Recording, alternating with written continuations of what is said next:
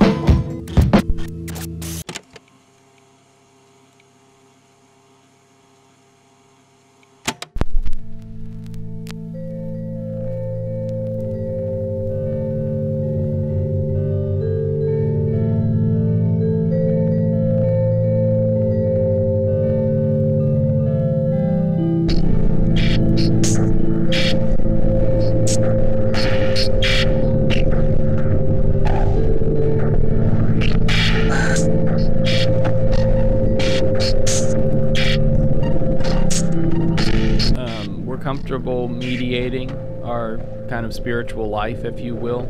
Um, um, not spiritual in the sense of your faith community, but spiritual in the sense of your your spirit, your ups, your downs, um, your your day to day kind of living. We're comfortable doing that because we can have both.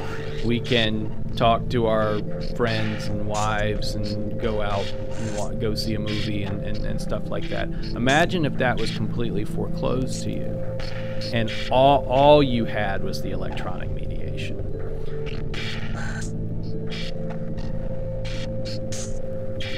The Sensual World, the album by Kate Bush, she has a uh, song called Deeper Understanding, which was hugely influential thematically when put alongside the idea of, uh, and, and, and, and backstory to hikikomori as a, as a social subgroup in Japan. uh, John Balance and Peter Christopherson, who sadly are no longer with us, of the band Coil, produced a couple of records, I think. I think a single and then a full album under the name ELpH, E L P H. And, you know, Peter Christopherson was a member of Throbbing Gristle. He kind of helped invent what is called industrial music now. Um, there would be no Nine Inch Nails if there was no Peter Christopherson. Um, he was also an incredible visual artist and did music videos for Rage Against the Machine and other bands like that. But uh, Christopherson and, and John Balance, um, uh, with the ELpH Project, kind of separate and distinct from their music that they did together as Coil, they felt that um, ELpH was being dictated to them from some other place, some other planet, even. In, in interviews, some of the interviews when they were talking about the ELpH Project can get pretty weird. Um, but they thought the machines were talking to them and helping them produce the music. And it was kind of the very beginnings of kind of the glitch subgenre of, of uh, electronic uh, dance music, for lack of a better word, um, or electronic music just in general. Kind of electronic avant-garde would be what I would what I would call it. Um, uh, uh, and yes, and so ELpH was actually the machines doing the music making, and Hikikomori is as close to that as I'm willing to admit. um, I don't know how some of the final mixes got done.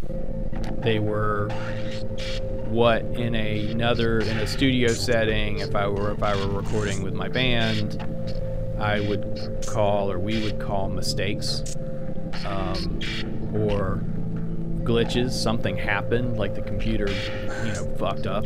I mean, for lack of a better phrase. Um, uh, yeah, and that that's Hikikomori. I mean, it's the spirit in the machine. It's it's literally the ghost in the machine. There are some tracks on Hikikomori in the mix that I didn't make. I mean, I, I would literally, you know, it'd be, I'd be finishing up a session two, three, four o'clock in the morning. And, you know, on a weekend when I, um, and kind of close the laptop and, and, and, and close the file and wake up, you know, sleep in, wake up 9, 10 o'clock. I'm usually I'm usually up pretty early um, during the week, so I tend to, to sleep in on the weekends. And as part of my recording process, I tend to um, when I get to a point, if I'm particularly if I'm working at night, and I do this in the studio too, recording with the band or, or doing doing any other things. Um, you know, I sleep on stuff. I'll I'll get to a point where I'm comfortable with something or, or, or, or, kind of ambivalent about something, and then I will um, usually go to sleep and, and, and wake up, and about mid morning, midday, just do a quick listen. And that tends to fresh that tends to come up with fresh ideas if something needs to be changed or gives me a perspective on it where I was like, oh no no I, I like that a lot better than I did at three o'clock in the morning, you know. Mm-hmm. Um, just because you're tired and you're you know your eyes are tired you know you've been listening to the track over and over again and you get um, fatigued yeah i mean it all becomes noise exactly your ears become fatigued your mind becomes fatigued um, so uh, almost every track and there are a few um, where it happened a lot and there were a few where it happened maybe once um, uh, of the of the five. Um, I would come back at 10 o'clock in the morning or, or, noon the next day and do my little quick listen. And there was another track there. Hmm. I can't explain it. Not not I can't explain it in a way that makes me feel comfortable. Um, so uh, other than you know, other than what Coil said about ELpH is that it's the machine doing it, not me anymore. And again, this was this was starting before I had done a lot of the research on Hikikomori, or before I went back and listened to that Kate Bush tune, or or or um, listened really to, to the to the Coil records, or, or understood what glitch with that glitch subgenre of um, EDM was all about. Um, uh, you know, bands like Pan Sonic and, and stuff like that. I, I hadn't done that yet. And yet, here was the machine doing part of the music making. It's kind of spooky, isn't it? Yeah, no, it is. It is. um, do you think, as like the idea of the glitch and things have become more popular, do you feel like people are starting to try to force them and thus they lose their value? So like the idea of the machine being the conduit is is become null because it's actually someone trying to manufacture the machine becoming conduit, and so it actually loses its import. I remember a uh, interview with Trent Reznor. Um, oh God, this had to have been over over a decade ago um, where he was bemoaning the fact that they were producing kind of Pro Tools plugins and, and, and these technological things that put mistakes in for you. And he was like, What are we thinking? Like, what are we doing? Like, that, like, literally drum plugins for, for software to make your drum machine kind of slide a beat back a little bit or, or, or miss a beat or anything like that so that the music sounded more organic. Well, if you want the music to sound organic, hire a drummer. And and you know, and then and hang and don't edit so much. I mean, we because we use Pro Tools and Logic and, and some of these tools, we're we've gone editing crazy. I think, as, as music producers, and I'm as guilty of it as the next person.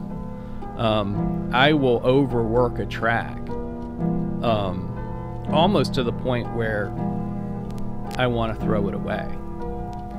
N- not even go back and start over and be more, you know, kind of be less hands-on on on about it. Um, uh, I'll just toss it. Um, and I, I think that's with technology, that's the risk that you run is that you um, can really overwork and you can over edit and you can um, damage some of the more visceral aspects of the music that way. Um, and to me, the extension of that is because we have editing software um, and we have these technological tools. Um, you can, I mean, I can hit a button um, on, you know, on my array on on my screen, and completely turn a track upside down. I can invert it um, and run it backwards um, with a with literally one mouse click. And it happens to be the button I'm looking at my array right now. Um, it happens to be the button that's right next to save. So, um, and I and I'm a compulsive saver. Um, so as I'm working through a track, I save. You know, I make a, I you know, I might nudge something or move something, and and and I immediately save it. Well, sometimes I don't. Sometimes I turn it upside down. You know, sometimes I run it backwards, and I just got used to, particularly, I mean, you know, I did this to a degree. Um, it kind of went in a different direction with um, Funayurei. Um, but with Hikikomori, I would just leave it. I would I would I would stand behind the intention of that was where my my mouse wanted to go, and that was that was my intention. Um, Before Hikikomori, than... did you have to fight that impulse more? Oh yeah, I think every musician does. I mean, I've been in the studio um, with you know with my band and and and as soon as you finish a drum track you're like i can do that again. I can do that better. And so that's how i've been trained. That's that's the musician in me. That's the traditional expectation. It kind of goes back to what we were talking about earlier about that work ethic. You know um, it's been drummed into us that you know you you do take after take after take um, to try to get to reach this goal, kind of to reach this, you know, um, uh, the damned put it great in their uh, song Sanctum Sanctorum, reaching for something that's just out of reach. Um, you know, you're trying to get at this perfect track or perfect, you know, perfect take. Um, and that's what's drummed into you. And so, yeah, recording some of this music and um, uh, some of the things that happened that I can't explain, um, and being okay with that, with that, and being comfortable and putting that in, um, uh, was, yeah, was was something that I had to, um, I had to take on as part of my as part of my compositional aesthetic. Yeah.